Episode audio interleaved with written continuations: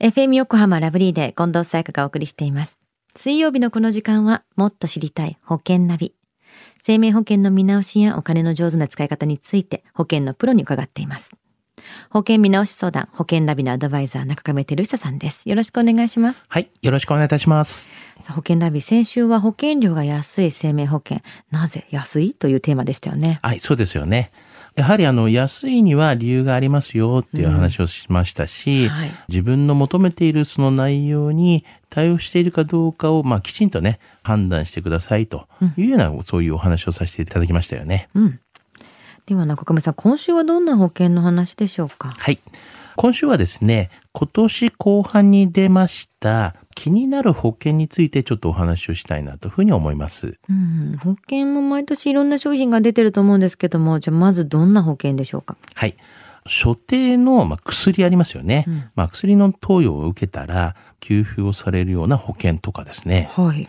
高血圧症疾患などでですね、所定の投薬治療を受けた場合にですね、治療開始給付金をまあ支払ったりとかですね、はい。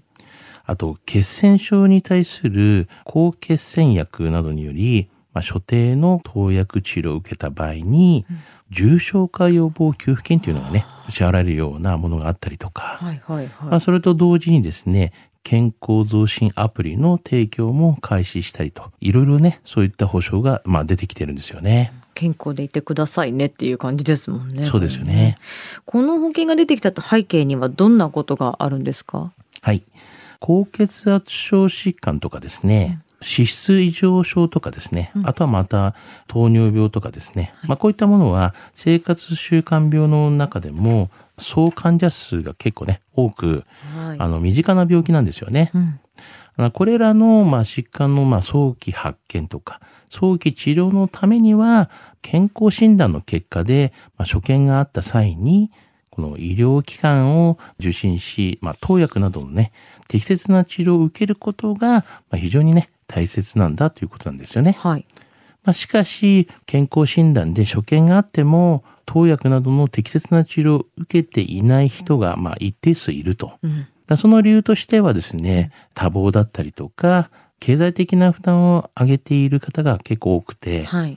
まあそれによってですね、重症化するリスクはあまり感じていないことが、えー要因というふうにね考えられるんですよね。なるほど。まあ、それでもっとお金がかかるぐらいだったら、ちゃんと予防に努めてくださいということですもんね。そうなんですよね。他はどんな新しい保険が今年出てきたんですか。はいい。まあその他にもですね、集中治療室を使ったら支払われるような保険っていうのがあるんですよね。うんうんうんまあ集中治療入院時一時緊急付特約とかね、はい。はい。あの、最大の特徴はですね、まあ、集中治療室管理をね、受けたら、まあ、一律こう20万円が支払われるようなものだったりとかで、はい。 1回の入院月1回なんですけども、回数はまあ無制限と。はい。あとはですね、三大疾病とか、八大疾病によるですね、まあ、支払いのこういう日数っていうのが、無制限というのもまあ出たんですよね。なるほど。結構まあ安心感はある保険でしょうね。そうですすね。かなりまあ新しいような感じですけどね。最後にもう一つじゃあ今年出た気になる保険を教えてください。はい。あともう一つはですね、あの、死亡給付金の受取人としてですね、保険会社が指定する公益団体とすることができる保険というのがありまして、はいまあ、それによりですね、社会貢献も可能というものがあるんですね。うん。例えば、受取人が、あの、富士山基金だったりとか、はい富士山に対してのですね、はい。あとは、まあ、赤十字社などに対しての、まあ、受け取りにして、これが、まあ、社会貢献につながっていくっていうようなものもあるんですよねな。るほど。まあ残す相手がいない方っていう方もいらっしゃいますもんね。まあいったそうです保よね険に入っていてもね。では今日の今年後半に出た気になる保険の話知得指数は。はい。ズバリ97です。ん時代背景にね、伴い、はいまあどんどん新しい商品が開発、まあ、販売されてきていますよね。うんまあ、もちろん新しい保険ができたからといって、まあ、全てが良いわけではありませんが、まあ、よりお客様のニーズに応える商品構成がね、だんだんとできていると思うんですよね。ただ、商品選択をする上でですね、まあ、一般の皆様が判断して選択するのは難しくなってきているのもやはり事実だと思うんですよ複ね。雑化してきますもんね。いっぱいあればあるほどね。そうですよね。うん。リスナーの皆さんも、まあ、保険のパートナーと定期的にですね、連絡を取られてですね、うん自分に合った保険選択をしていただきたいと思うんですよね。うん。まあもちろんあの、私ども中目に相談していただいても大丈夫ですので、まあその際にはお気軽にご相談ください。やっぱりプロに聞いて相談して自分に合ったものを選ぶのがやっぱ当然一番いいわけですからね。そうですよね。今日の保険の話を聞いて興味を持った方、まずは中亀さんに相談してみてはいかがでしょうか。